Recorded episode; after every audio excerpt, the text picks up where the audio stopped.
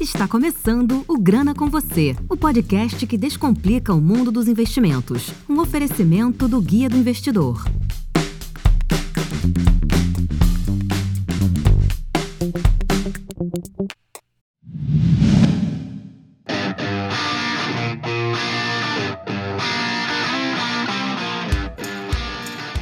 Começa mais um Grana, seu podcast sobre investimentos. E hoje eu trouxe aqui comigo o Igor Cavaca. Ele é gestor de fundos lá na Warren e ele também é economista. A gente vai conversar um pouco sobre o cenário atual né, e o que fazer com seus investimentos. Bem-vindo ao programa, Igor. É um prazer, Jonas. É um prazer estar aqui batendo papo com você e para todos os ouvintes.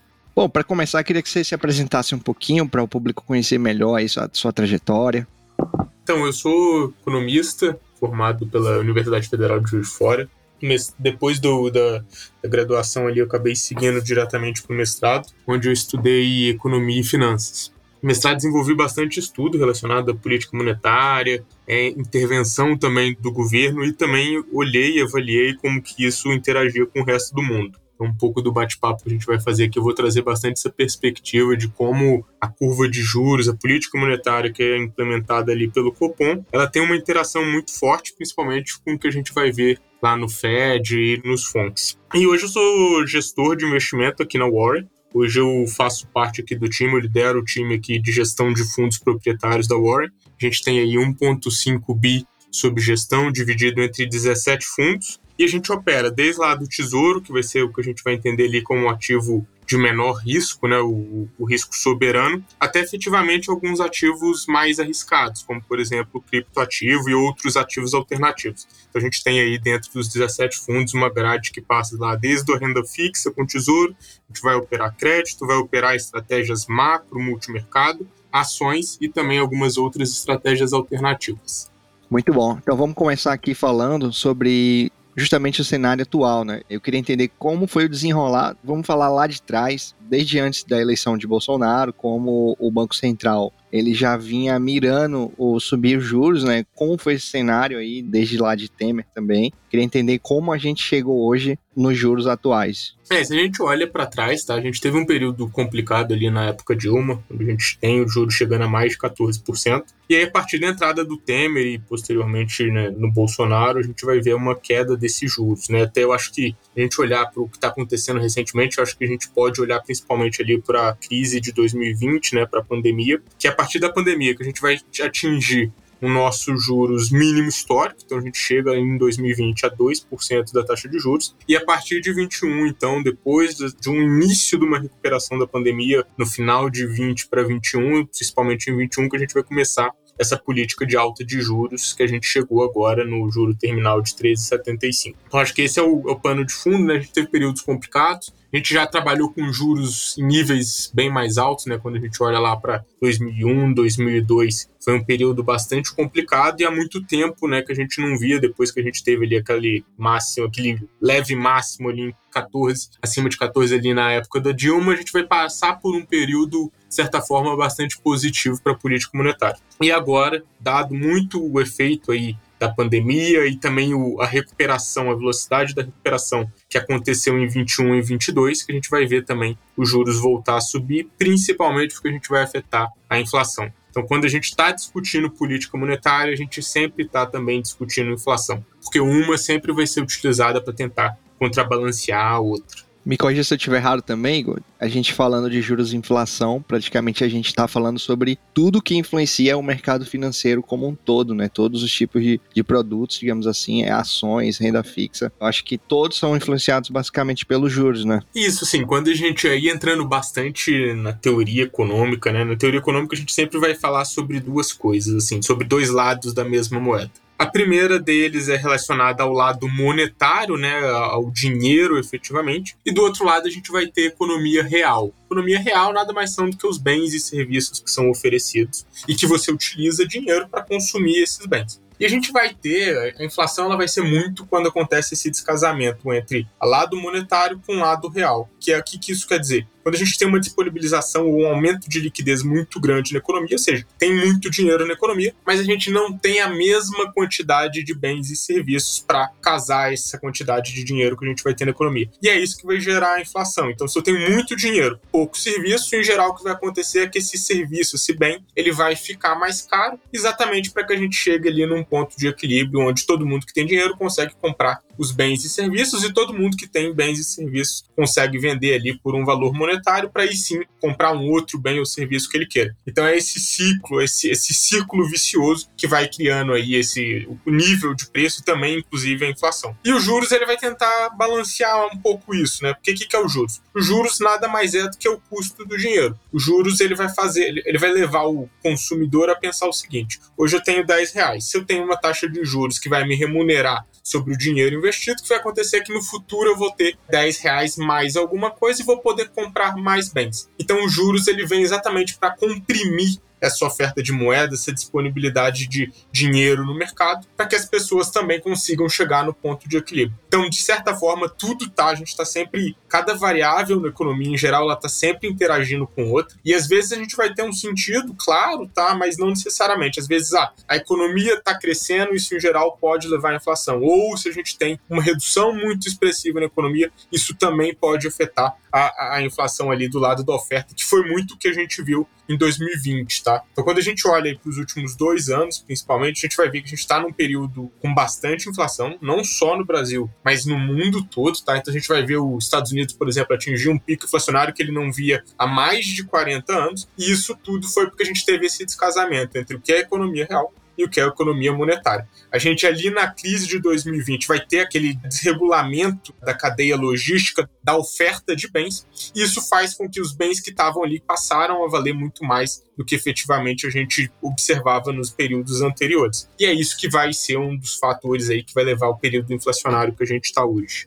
Por isso é sempre importante ficar ligado no cenário macroeconômico, no cenário exterior também, né? É, até porque muita gente se pergunta qual a influência, por exemplo, ah, por que, que eu tenho que ficar acompanhando notícias do, dos Estados Unidos, da economia dos Estados Unidos? As pessoas não entendem muito bem essa relação, né? Você poderia, inclusive, nos explicar, assim, por que, que o cenário atual lá fora está afetando também o Brasil, por exemplo? Assim, a gente hoje no mundo, né, a gente vê aí, a gente conversa sobre globalização já há bastante tempo, né? Então cada vez mais a gente está observando que um país compra do outro, e aí o outro país vai comprar de um outro país um bem diferente. Então a gente está sempre transacionando com o mercado, transacionando com o mundo. E quando um determinado fator afeta um país, em geral isso pode acontecer de afetar o outro país também, exatamente por quê? Porque, ah, vamos lá, os Estados Unidos ele compra muito a matéria-prima do Brasil. Então, se de repente a economia dos Estados Unidos começa mal, o que vai acontecer é que ele vai reduzir esse consumo de matéria-prima do Brasil.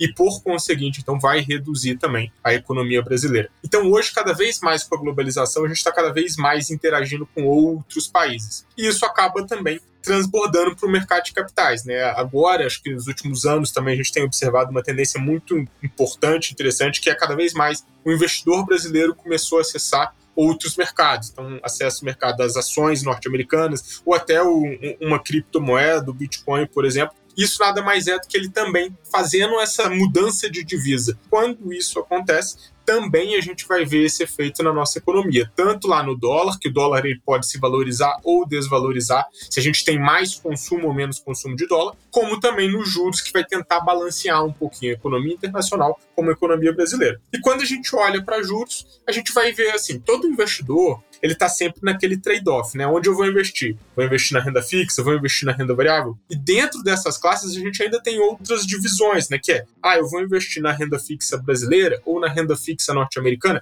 ou na renda fixa de algum país da América Latina. O investidor ele está sempre olhando, né? Qual o investimento ele vai fazer dentro de cada uma das classes e também em que país ele vai ter a melhor oportunidade de investimento. Então, quando a gente começa a ver subida de juros no mundo, isso também tende a impactar o Brasil Por quê? Porque o Brasil também vai precisar de subir juros para conseguir atrair esse investimento. Então, esse é mais um dos fatores que se interliga sobre todos esses fatores que eu falei aqui e que essa interligação vai chegar ali no momento onde a gente vai estar num ponto de equilíbrio. Então, por isso que a gente, e aí os ouvintes devem ouvir bastante falar sobre o Fed subindo juros, o que o Fed é o Banco Central norte-americano, né? Quando o Banco Central norte-americano começa a subir juros, a gente vai ver também esse efeito acabar impactando a curva brasileira, os juros brasileiros também, a política monetária. No nosso caso, principalmente agora, tá? Nesse período de política mais contracionista que a gente fez, que a gente vai ver é que a gente fez essa política monetária, essa subida de juros antes de todo mundo. E por isso a pressão dos, da subida de juros dos outros países não está tão forte. Mas no passado isso já foi mais forte. E agora a gente está observando, né? Tem uma certa estabilidade, mas vamos ver aí se o Banco Central não vai precisar de subir os juros adicionalmente aí nas próximas reuniões, exatamente porque a gente está vendo todo o resto do mundo subir juros também. Muito bem colocado. Dito isso, o que fazer hoje no cenário atual, né? Com toda essa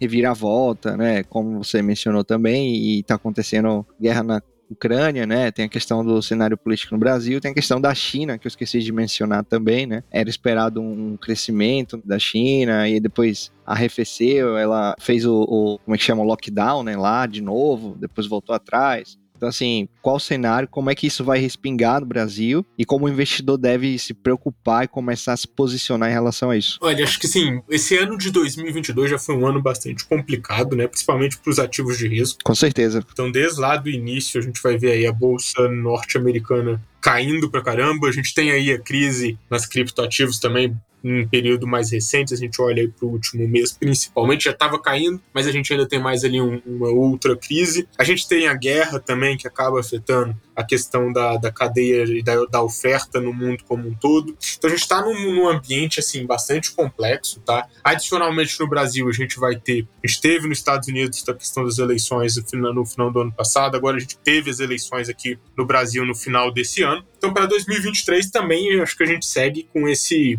ambiente mais complexo, tá? Que é um ambiente onde, primeiro, tem todas as economias subindo juros, tá? Em geral, isso não é um bom indicador. Quando as economias estão subindo juros, se a gente olha para o passado, para os 100 anos de economia que a gente vai ter registrado, a gente vai ver que quando o Banco Central ele precisa subir juros, em geral, no futuro a gente pode estar tá vivendo uma recessão. E esse é um dos principais medos hoje que tá na, a gente vê no mercado, que é os Estados Unidos ele está subindo juros, está subindo juros num patamar que ele não subia há muito tempo, e isso potencialmente vai gerar uma recessão em 2023 ou, um período de certa estabilidade de crescimento. Né? Quando tem crescimento, em geral, isso é, é ruim para os investimentos, principalmente para os investimentos e os ativos de risco, tá? Por quê? Porque a gente está ativo de risco, a gente for colocar aqui um exemplo, seria uma ação de uma empresa. A gente sempre quer, quando a gente está buscando investir numa ação de uma empresa, o que a gente quer é que ela tenha lucros constantes e que tenha lucros crescentes, né? Para que cada vez mais ela consiga me remunerar melhor. E quando a gente chega nesse ambiente recessivo, mais de de estabilização da economia, a gente vai ver que esses lucros eles vão se manter ou inclusive cair. Então isso que acontece é que o investidor que investiu ali naquele ativo, ele tende a ter uma remuneração menor do que o que ele estava esperando. Isso acaba gerando também movimentação na economia, tá? Então em 2023 a gente chega com um ano complexo. A gente está com a questão das eleições, tá? Então os últimos três meses, outubro foi um mês muito volátil. Novembro foi um mês muito volátil, agora a gente está continuando a ver uma volatilidade muito alta em dezembro, tá? Que isso em geral não é o que acontecia no passado, tá? Quando a gente olha, em geral, dezembro é sempre aquele mês mais positivo, que as pessoas estão ali no período de festas, as expectativas estão mais positivas e isso acaba fazendo a bolsa subir. Mas nesse mês, a gente, nesse ano, a gente está vendo aí um dezembro também bastante complicado. E isso tudo, dito isso tudo, o que, que a gente pensa, tá? A gente está com a questão da, de uma transição entre dois governos, tá? Dois governos que possuem um viés distinto de como olhar a economia, como fazer a gestão econômica do Brasil. E a gente está passando por esse período ali, onde é um período de transição. A gente ainda não tem muito claro qual vai ser o governo que vai entrar e que medidas serão tomadas a partir ali de janeiro de 2023, tá? Então você vai agora está bombardeando, os jornais estão bombardeando e discutindo muito sobre a questão fiscal. Que lembra lá que eu falei da economia real e da economia monetária? A questão fiscal é mais uma questão que interage tanto com a economia monetária quanto com a economia real, tá? E por isso a gente está sempre de olho ali na, na questão fiscal, Porque a gente sempre tem uma quantidade finita, né? Uma quantidade finita de dinheiro dentro da economia. E se o governo começa a gastar mais, o que vai acontecer é que essa vai reduzir a quantidade de dinheiro que as pessoas vão ter para gastar. E isso acaba atrapalhando bastante o mercado, porque ele tem menor potencial de fazer investimentos e também de buscar aqueles ativos mais eficientes que vão dar mais retorno. Então é por isso que a gente está discutindo muito a questão fiscal agora, e é o principal pano de fundo para a economia brasileira a partir de janeiro de 2023. E por que isso? Porque a gente teve o Banco Central sinalizando a estabilidade ali da taxa de juros para esse mês, mas existe a possibilidade, já vem sendo sinalizada, esperada pelo mercado, que a partir do início do ano que vem, que a gente comece a ter novas altas de juros. E isso vai depender, claro, ali de como o governo vai se portar a partir de janeiro de 2023. Se a gente tiver um governo que a gente vai chamar de muito gastão, o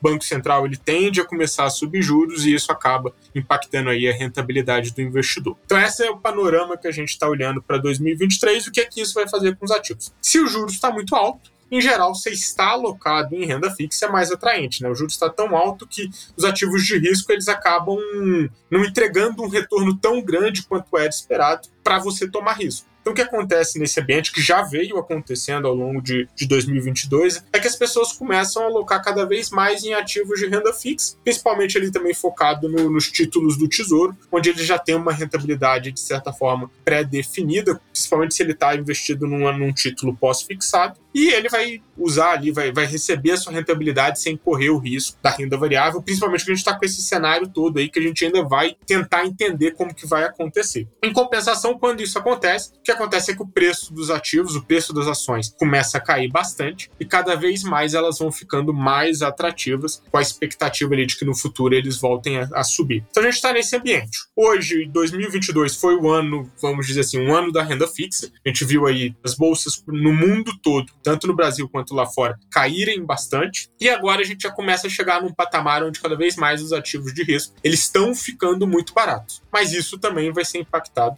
por, pela economia mundial, caso a gente tenha uma recessão ou não já que você deu um panorama geral, vamos falar então sobre agora cada tipo de ativo, tá? Então, que informação direta aqui para quem está buscando, para quem quer ter mais uma clareza. Vamos lá. Primeiro é renda fixa quais títulos você acha que devem performar melhor nesse cenário? Tá, então assim, quando a gente olha para renda fixa, a gente vai ter várias, vários ativos que a gente pode utilizar. Vou começar pelo tesouro e depois a gente vai para o crédito privado, tá? O primeiro deles é assim, no tesouro, o governo brasileiro ele emite alguns títulos para captar para sua dívida para que ele possa utilizar esse recurso para fazer algum tipo de investimento. Então, o investidor que tem algum recurso parado, ele consegue investir nesses títulos do tesouro, que em geral eles são emitidos de três formas diferentes. Primeira a gente chama de pós-fixado. Pós-fixado nada mais é do que a, a taxa Selic, tá? Então, é, os títulos Tesouro Selic vai rentabilizar o seu recurso atrelado a um percentual da Selic. Então, em geral, é 100% da Selic, mais alguma taxinha ali, que é 0,10%. Então, é, você vai receber 100% da taxa Selic, mais 0,10% até o vencimento desse título. O outro tipo de ativo que a gente vai ter que o Tesouro vai emitir é o que a gente vai chamar de ativos atrelados à, à inflação. Então esses são Tesouro e PCA. Esses ativos eles vão fazer como que vai se dar a rentabilidade desses ativos? Em geral vai ser a inflação do período mais uma determinada taxa pré-fixada. O investidor também pode investir nesses ativos e de certa forma ele garante que o seu poder de compra ele vai continuar crescendo. E a gente vai ter por último os ativos pré-fixados. Os ativos pré-fixados é uma determinada taxa pré-definida que o investidor vai receber no final do seu contrato, no vencimento desse ativo. Então você tem essas três formas de se investir. E essas três formas de se investir em tesouro, elas carregam riscos completamente diferentes, tá? Então, quando você vai, o pós-fixado vai ser aquele ativo de menor risco, né? Porque você está atrelado à taxa Selic, a taxa Selic ela tende a performar bem nesses cenários inflacionários, porque a gente vai ter altas de taxa Selic quando a gente vê esse período inflacionário. Você tem um ativo atrelado à inflação. Esse ativo é muito bom para aquele investidor que vai carregar o ativo até seu vencimento, tá? Exatamente porque você já garante uma correção do seu poder de compra ao longo desse período. Ou seja, se você investe nesse ativo e PCA mais, o que vai acontecer é que você já sabe que no futuro você vai receber mais do que foi o crescimento do nível de preço, e isso garante que você vai conseguir consumir mais recurso do que você tinha antes, quando você fez o investimento inicialmente. E já o prefixado, o prefixado pré-fixado, a gente vai ter muito aquele efeito da marcação a mercado. O que é a marcação a mercado? Marcação a mercado é, é, o, é, o, efeito de variação do preço de título quando a taxa de juros varia. E por que, que isso acontece? Isso acontece porque às vezes o governo está emitindo uma. Hoje, por exemplo, ele está emitindo um título a 14% com a taxa Selic a 13,75%. Mas pode acontecer do governo precisar de subir os juros daqui a algum tempo vamos dizer que esses juros ele suba 15%. O que acontece é que, como você comprou aquele título a 14%, quando o juros estiver a 15%, você vai perder valor. Por quê? Porque ele já vai rentabilizar menos do que efetivamente você consegue encontrar no mercado. Então, por isso, existe um risco quando você está investindo no pré-fixado. Mas esse risco também pode ser muito positivo. Vamos dizer que você comprou um título a 14 hoje, daqui a um ano, essa taxa de juros vai estar tá em 10 que vai acontecer é que você ganhou bastante valor nesse ativo, exatamente porque você consegue rentabilizar 14% num ambiente onde o governo só paga 10%. Isso pode ser muito positivo para quem tiver atrelado nesse tipo de ativo. Então, assim, olhando para o ambiente que a gente está agora, existe muita incerteza sobre qual vai ser esses juros, tá? Então, isso torna esses ativos pré-fixados mais arriscados do que em geral eles já são. E eu diria assim que o investidor que é mais conservador, que ele siga ali alocando em pós-fixado no Tesouro Selic, nas LFTs, porque esse ativo ele tende a ter um, uma volatilidade bem baixinha e, em geral, corrigir o poder de compra desse consumidor também, porque a taxa de juros, em geral, é sempre maior, tá? ela vai ser sempre maior do que a inflação na média de períodos. Igor, desculpa interromper, só para te perguntar. Geralmente, como você falou da marcação do mercado, que é algo super importante que também eu aprendi, isso muda muito de você entender os títulos do tesouro em si, né? É, e poder ganhar também com a queda dos títulos. Geralmente esse cenário é favorável mais quando há uma sinalização de queda de juros, certo? Exatamente. Quando a gente começa a ver essa queda de juros, tá? Primeiro, é sempre importante lembrar que o mercado ele está sempre olhando para o futuro, né? Então, se o mercado precificou uma taxa de juros de 12 daqui a um ano, ele está sempre já olhando com esse horizonte de tempo. Então, por isso que é muito difícil chegar para você e falar, ah, toma pré agora porque daqui a um ano vai cair. Não sei se vai cair, e se tiver expectativa de queda, o mercado também já precificou essa expectativa, tá? Quer dizer, então, é um risco desnecessário, né? Não é desnecessário. Por quê? Porque o que, que acontece? Pode acontecer, tá, de o mercado está esperando, como, por exemplo, agora a gente teve um estresse um na curva, tá? O que, que é o estresse na curva? A gente tinha antes, eh, o mercado esperava que ao longo até 2025, a rentabilidade média de um título, vamos dizer, de uma LTN para 2025 seria aproximadamente 12% ao ano. O que aconteceu é que a curva estressou e agora o mercado espera que essa, esse juro seja de 13% ao ano. Mas pode acontecer de você conseguir observar e talvez assim, do mercado ele está muito estressado, está muito incerto e ele precificar uma coisa muito fora do que é de fato que vai acontecer. E é nesse momento que você vai conseguir ganhar muito dinheiro com o título pré-fixado quando o que você comprou ou o que o mercado estava esperando não acontece. E acontece uma coisa melhor. Então vamos dizer hoje, você compra lá o seu ativo, uma LTN para 2025 a 13%. Daqui a um ano acontece que a economia ela melhorou muito, a gente não teve recessão nos Estados Unidos, os Estados Unidos conseguiu fazer aquilo que a gente vem falando aí de soft landing, e agora a economia está ótima, está bombando, o governo está conseguindo captar. O que vai acontecer é que essa taxa que estava lá 13 a um ano atrás, agora ela já está a 12, 11, 10, e isso vai fazer com que você ganhe dinheiro. Só que o problema é que pode não acontecer isso, né? Pode acontecer uma coisa completamente contrária, que é o seguinte, ah, a gente vai ter, teve uma recessão, a recessão veio ainda pior do que o mercado estava esperando, e agora os juros teve que ir para alguma coisa diferente porque o governo está gastando muito. Então, nesse caso, a gente vai ter uma perda aí na marcação ao mercado. Então, assim, é por isso que a gente está o título pré-fixado, você toma mais risco. Porque você não sabe se o mercado está precificando correto. Se você estiver precificando melhor que o mercado, em geral você vai conseguir reganhar uma remuneração da marcação ao mercado. Mas o pré-fixado também já mostra para você ali, já te garante que se você carregar esse título até o seu vencimento, você vai ter certeza que você vai corrigir o seu dinheiro em 13% ao ano. Não necessariamente isso é bom, né? Porque a gente tem que sempre ver se isso daí foi maior do que a inflação. Perfeito, entendido. Vamos continuar aquela ali, então. A gente estava falando dos outros títulos do Tesouro. Você ia continuar, eu acabei cortando. Não, perfeito. Eu acho que assim, a gente passou pelos três principais, tá? Que é o pós-fixado, que é o Tesouro Selic, Tesouro IPCA, atrelado à inflação, e as LTNs, que vai ser o Tesouro pré-fixado ali, que vai atrelar um determinado benchmark. E aí depois, se o investidor ainda quer seguir investindo em renda fixa e aumentar ainda mais o risco, a gente vai ter hoje, no, o que vai ter no mercado, tá? São os títulos de crédito privado. E aí a gente vai ter o que a gente vai chamar por debentures. Debentures nada mais são do que um título de crédito que o investidor vai emprestar um dinheiro para uma empresa. Então, ah, por exemplo, a, a Vale ela emite debentures para o investidor tomar um crédito lá a uma determinada remuneração específica. A gente vai ter os CDBs, as letras financeiras também, que vai ser esse mesmo tipo de caso para quando a gente está operando com um ente bancário. Então, por exemplo, ah, o Banco Itaú ele vai emitir um CDB pagando 100%, 100, 100 do CDI ou 100% mais alguma taxinha ali. Então, o investidor ele também consegue buscar um pouquinho mais de risco atrelado nesses, nesses indicadores, buscando operar crédito privado. Então, essa também pode ser uma, uma possibilidade aí para o investidor que quer acessar a renda fixa, mas quer buscar um pouquinho mais de rentabilidade, correndo também um pouquinho mais de risco.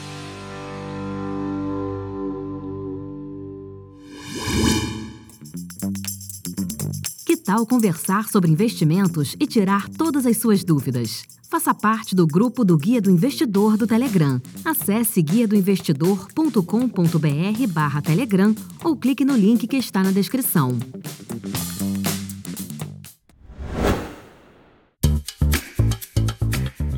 Muito bom, agora vamos fazer escadinha, vou falar dos fundos imobiliários antes de falar dos fundos propriamente ditos, que eu acho que é até uma classe que a gente tem que tratar ela à parte, né? O que acontece? O juros subiu bastante, e muita gente está se perguntando se isso não impacta na rentabilidade dos FIIs, né? O que, que você acha, se ainda é investível? Então, quando a gente vai para fundos imobiliários, tá? acho que fundo imobiliário, de fato, a gente vai estar tá no meio termo ali entre renda fixa e renda variável, ações, tá? Porque o fundo imobiliário, a gente vai ter uma série de tipos diferentes de fundo imobiliário no mercado. Cada um deles vai operar de uma forma diferente, então a gente tem que estar tá mais atento a isso. A gente vai ter tanto aquele fundo imobiliário que só vai operar crédito, então ele tende a ser um fundo mais reloginho, né? Com uma remuneração já mais alinhada com o que o investidor espera receber. E a gente vai ter aqueles fundos que a gente vai chamar aqueles fundos que vão operar tijolo. Tijolo nada mais é do que, de fato, comprar um imóvel e ganhar remuneração pela rentabilidade ali dos aluguéis que serão pagos para o fundo. Então a gente vai ter esses dois principais tipos de fundo e cada um deles vai operar de uma forma diferente, tá? Por quê? Porque, em geral, quando você está operando um fundo tijolo, ele tem aquele caráter ali de você está também oferecendo aquele tipo de imóvel para um determinado inquilino e esse inquilino tem que fazer o pagamento dos seus aluguéis que acontece é que quando a gente está num cenário mais recessivo, esse inquilino ele, existe uma maior incerteza se ele vai remunerar esse aluguel ou não. E além disso, a gente tem mais um fator que é muito importante, que é se o preço do imóvel que você comprou, se ele vai se valorizar. Então, quando a gente está falando de um fundo imobiliário focado em tijolo, o que, que a gente vai ter de remuneração? A valorização do preço do imóvel mais o aluguel pago ali em geral de forma mensal. Quando a gente vai para os fundos imobiliários que são focados em crédito, em geral, essa parcela aqui de valorização do imóvel, ela não existe. E vai ser 100% focado naquele pagamento periódico ali, já pré-definido, quando é feita a dívida. Então a gente tem esses dois tipos de ativo dentro do mercado. Eles operam de forma diferente, tá? Em determinados ambientes, onde, por exemplo, a gente está num ambiente mais recessivo ou que o preço dos imóveis está caindo, o que acontece é que esses fundos imobiliários focados em tijolo, eles tendem a ter uma performance um pouco pior.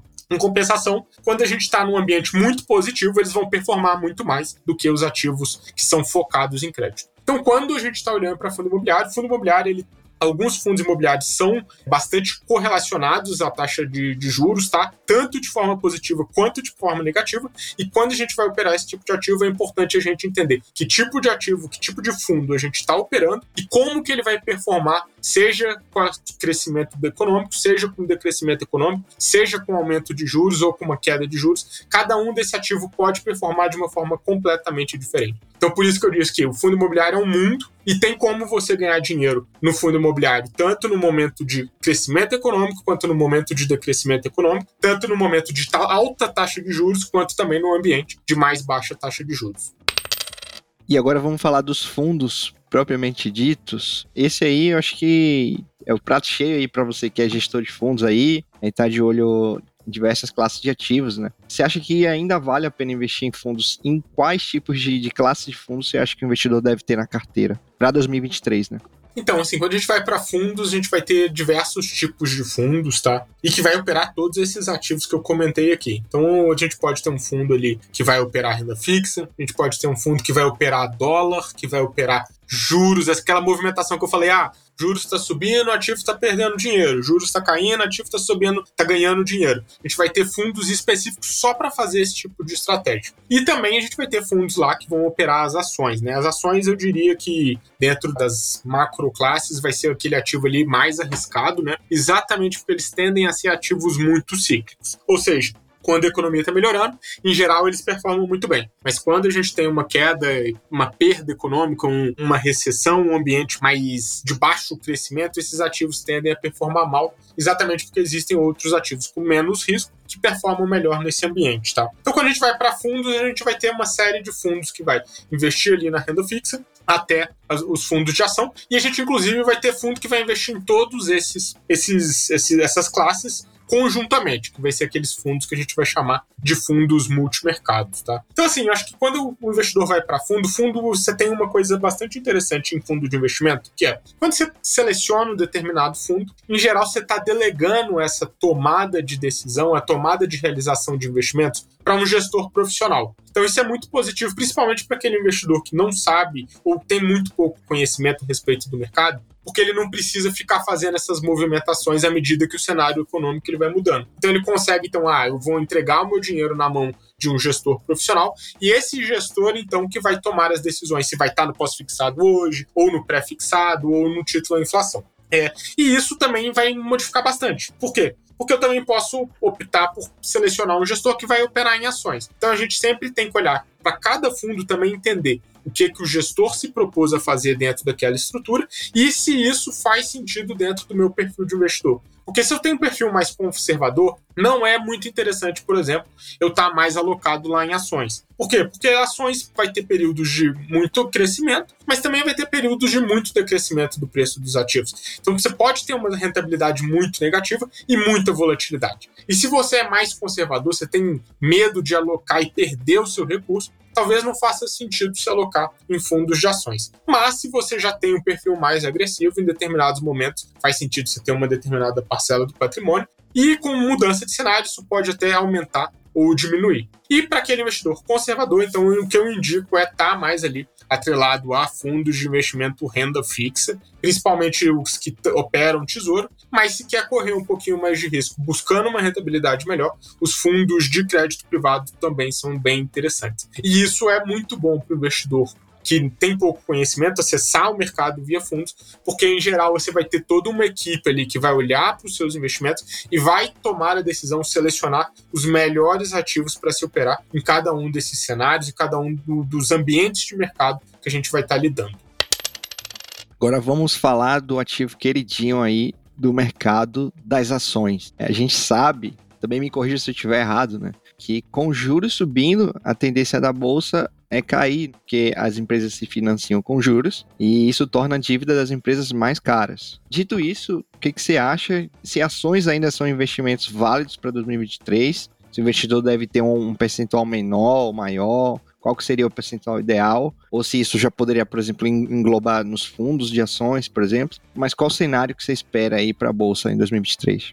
Então, como coloquei, a gente tem muito no mercado, né? Que o mercado ele precifica no boato e ajusta no fato, né? Então é, é, é sempre que a gente está observando o mercado. Ele antecipa tudo, né? Exatamente, ele já está antecipando muito desse cenário. Então a, a, subida de juros que a gente viu no Brasil ao longo de 2022, de certa forma, ao, ao longo de todo o ano de 22, o mercado já estava precificando no preço das ações, tá?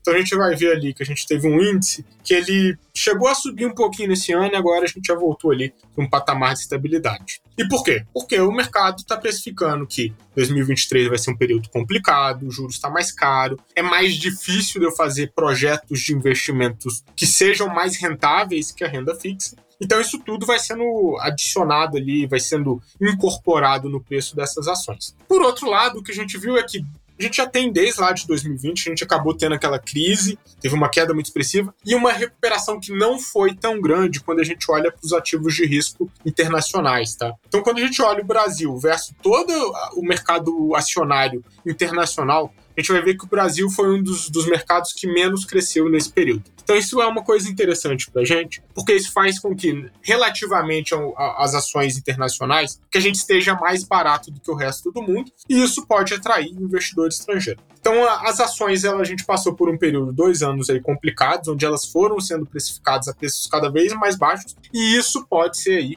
uma possibilidade do investidor começar a acessar esses ativos, tá? Por quê? Porque agora eles estão muito baratos e caso a gente tenha um cenário um pouquinho melhor do que o mercado vem precificando para os próximos anos, isso pode gerar uma valorização aí desses ativos. Então acho que é, olhando para as ações hoje, eu diria assim, a gente teve um período muito negativo nos últimos dois anos, tá? Para quem estava trabalhando com ativos de risco, e isso fez com que eles ficassem baratos agora. Se vai subir ano que vem ou não vai subir, é claro que isso também vai depender de como a economia vai performar, se ela vai performar melhor do que o esperado ou pior do que o esperado. Então, por isso também, mesmo que você comece a acessar ação, é sempre importante você saber se você tem um perfil de risco para investir em ação e fazer isso de forma devagar, né? Você não entra com todo o seu dinheiro num determinado dia ou num único ativo. Que você faça isso ao longo do tempo, que você faça isso diversificando bastante entre diversas ações ou diversos fundos, tá? Então por isso que uma coisa muito atraente de fundo de ação é que o fundo também ele já faz essa diversificação para você. Então com um único investimento você já consegue trabalhar com uma carteira diversificada. Mas para aquele investidor mais agressivo pode ser interessante ele começar a fazer o seu aumento ali na sua posição de bolsa exatamente porque a bolsa está mais barata.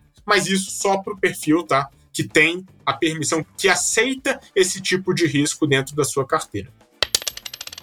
Agora vamos falar, dentro de ações, a gente tem setores né, da bolsa, né? Então, assim, queria entender se você está enxergando algum setor em potencial, que talvez nesse cenário mais difícil até para o Brasil, questão de crescimento também mundial. Você enxerga que tem algum setor que vai se beneficiar disso? É, eu vejo que muita gente fala de exportadoras, de empresas com receita em dólar, é isso mesmo? Então, no, no ambiente que a gente está agora, tá? A gente tem, em geral, as empresas mais defensivas elas vão ser mais interessantes nesse ambiente, tá?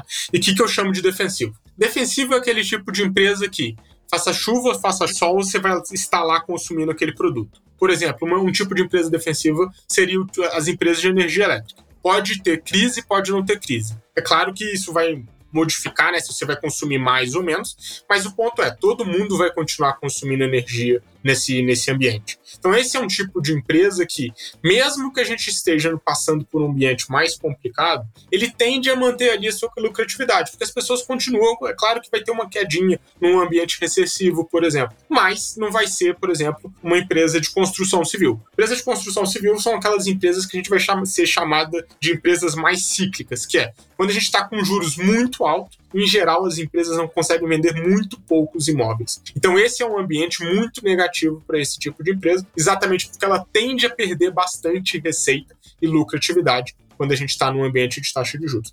Então, por isso, assim, no ambiente que a gente está agora, com juros mais altos, alguns setores, por exemplo, setor de energia é um setor mais defensivo, o setor bancário, tá, ele tende a performar bem nesse período, o setor de seguros, entre outros setores diversos aí que são que tem esse perfil mais defensivo. Em compensação, aqueles mais cíclicos, eles tendem a performar mal agora, exatamente porque eles têm muita variação na sua receita, muita variação na sua lucratividade. Isso faz com que talvez eles não consigam remunerar o seu investidor dentro desse período. Perfeito. Agora vamos falar de cripto. É um tema que ainda tá polêmico aqui no final de 2022, né? Que a gente está gravando esse podcast. Em relação aos casos recentes aí da FTX, da questão de liquidez das exchanges sendo colocadas à prova e, e todo o mercado sofreu esse baque, né? Então você acha que agora é o melhor momento seria o melhor momento para entrar em cripto? Ou você acha assim que dá para aumentar o percentual que o investidor está alocado já? Então, cripto que a gente tem observado nos nossos estudos, tá, que tem performado de forma muito correlacionada com os índices de ações, tá? Então, se você traça, por exemplo, o Bitcoin, o Ethereum ali contra o S&P 500, você vai ver que eles têm performado de forma bastante correlata. E isso está muito relacionado à disponibilidade de dinheiro no mercado, tá? Se eu tenho mais dinheiro no mercado, em geral, eu consigo movimentar mais dinheiro para as criptoativos e elas vão ganhar valor por esse fluxo. A gente teve aí, a gente está passando por um período complicado, acho que no mercado de cripto, tá? Com a questão aí da série de falências que a gente vem tendo desde lá do início do ano, se a gente olhar o Three Arrow Capital, e isso acaba trazendo incerteza né, para o investidor, e quando tem incerteza, em geral, os os ativos eles ficam mais mal precificados, né? E a gente não sabe exatamente quanto vale aquele ativo ali, e por isso tem muito mais volatilidade também. Então, assim, a gente gosta do ativo, tá? A gente acha que o ativo é aquele ativo que a gente vai chamar de ativo convexo, que é eu posso ganhar muito dinheiro nesse ativo, mas eu também posso perder todo o meu capital investido. Então a gente sempre indica para o investidor que quer investir em cripto que faça isso com um percentual muito pequeno do seu patrimônio, exatamente porque a gente não sabe exatamente se isso vai ir para a lua, vai ganhar muito dinheiro ou se vai virar zero. Então, para que o investidor ele vá controlando seu, seu risco, que ele faça isso com uma pequena parcela do seu patrimônio. E assim, a gente está num ambiente onde tem mais volatilidade, o que acaba sendo também aí mais negativo para aquele investidor mais conservador, tá? Principalmente pelo ambiente que a gente está passando agora. E acho que agora vem à tona, né, muito das discussões se, se vai regulamentar, se os governos, se eles precisam regulamentar cripto, o que, que vai acontecer com o mercado de cripto, qual tipo de ativo também é muito importante, né? Quando a gente está olhando para cripto, a gente está falando de um mundo. Então, qual cripto vai performar melhor? Qual tipo de serviço aquele determinado ativo ele presta para a sociedade? Isso que vai ser aí muito importante também no processo de investimento desse investidor. Agora, para fechar o programa, vale a pena investir em terreno? Agora, sacanagem a pergunta. Olha, assim, é, em terreno, eu acho que é só se você for uma incorporadora, uma construtora porque aí efetivamente você consegue gerar valor agregado naquele terreno. Você vai construir um imóvel e isso vai permitir que você receba mais do que efetivamente vale, tá? Se você não é uma incorporadora ou não tem esse foco, tá? Eu acho assim que você pode investir no terreno. Em geral, a gente vai ver uma certa valorização, mas ele nada mais é do que um ativo bastante semelhante a você investir num fundo imobiliário, tá? Que talvez tenha um enfoque em comprar terrenos e fazer processo de desenvolvimento. A única diferença é que quando você está no fundo imobiliário, você tem lá uma maior facilidade, você tem alguém tocando isso para você quando você investe no, no, no, terreno físico, você vai ter menos liquidez, né? O que, que, isso quer dizer? Provavelmente você não vai conseguir vender de forma muito rápida aquele terreno, mas todos os custos que você vai ter ali mensal por ter esse ativo. Ótima resposta. Muito boa. Bom, é isso aí. Vou deixar aqui o final do programa para o Igor deixar os conselhos finais, como sempre, que quem ouve aqui até o final já vai aproveitar a melhor parte aqui, que são as dicas. Então deixa aí suas dicas, Igor. Pode ser para quem esteja começando sua carteira de investimentos, pode ser para quem já tem uma carteira e está pensando em como se adequar para 2023. Mas assim, deixa seus conselhos finais aí de forma resumida. Eu acho assim, o principal conselho, talvez o melhor conselho que eu poderia dar, tá? É ter muita disciplina no seu processo de investimento, tá? Então, investir é uma coisa bastante difícil. Investir é muito importante para você conseguir continuar se desenvolvendo, ter um melhor padrão de vida. E o mais importante do processo de investimento é que você consiga ter disciplina para fazer isso de forma constante. Então, se você está começando agora, começa com um real, começa com 10 reais, começa com 100 reais por mês. E essa disciplina de fazer isso a cada mês que vai permitir que no futuro você consiga juntar uma grande quantidade de capital e que isso seja uma coisa muito benéfica para você conseguir consumir mais, comprar mais bens, melhorar o seu padrão de vida. E quando você for fazer isso, também sempre faça com muita diversificação. Então, os dois lemas, eu acho que eu diria assim, do mundo dos investimentos, lema simples é: utilize da disciplina para sempre estar investindo e quando fizer isso, que faça com muita diversificação. Porque a gente nunca sabe se a gente vai estar tá acertando ali a, o melhor ativo. Então, por isso, a gente tem que sempre diversificar, porque se aquele ativo que a gente achou que ia ser o melhor, ele acabou sendo o pior, que a gente não perca tanto valor nesse processo de investimento, que a gente consiga receber mais, inclusive, com os outros ativos que a gente investir. Então, o principal lema do, do mundo de investimento é sempre disciplina e diversificação. Foca nesses dois que eu tenho certeza que você vai conseguir crescer, vai conseguir se desenvolver e atingir aí o seu, sua independência financeira. Dica de ouro e para se manter sempre atualizado e antenado no mercado, você já sabe, é só acessar o guia investidor.com.br. É isso aí, mais um programa. Obrigado, Vitor, pela participação e até a próxima. Valeu, pessoal. Eu que agradeço.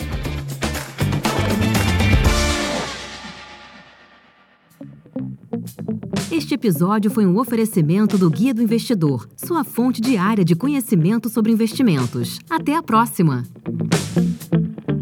Todo investimento representa riscos. Antes de negociar ou realizar qualquer investimento, faça o devido estudo. Os conteúdos produzidos pelo Guia do Investidor são para fins informativos, não podendo ser considerados como recomendação de investimento.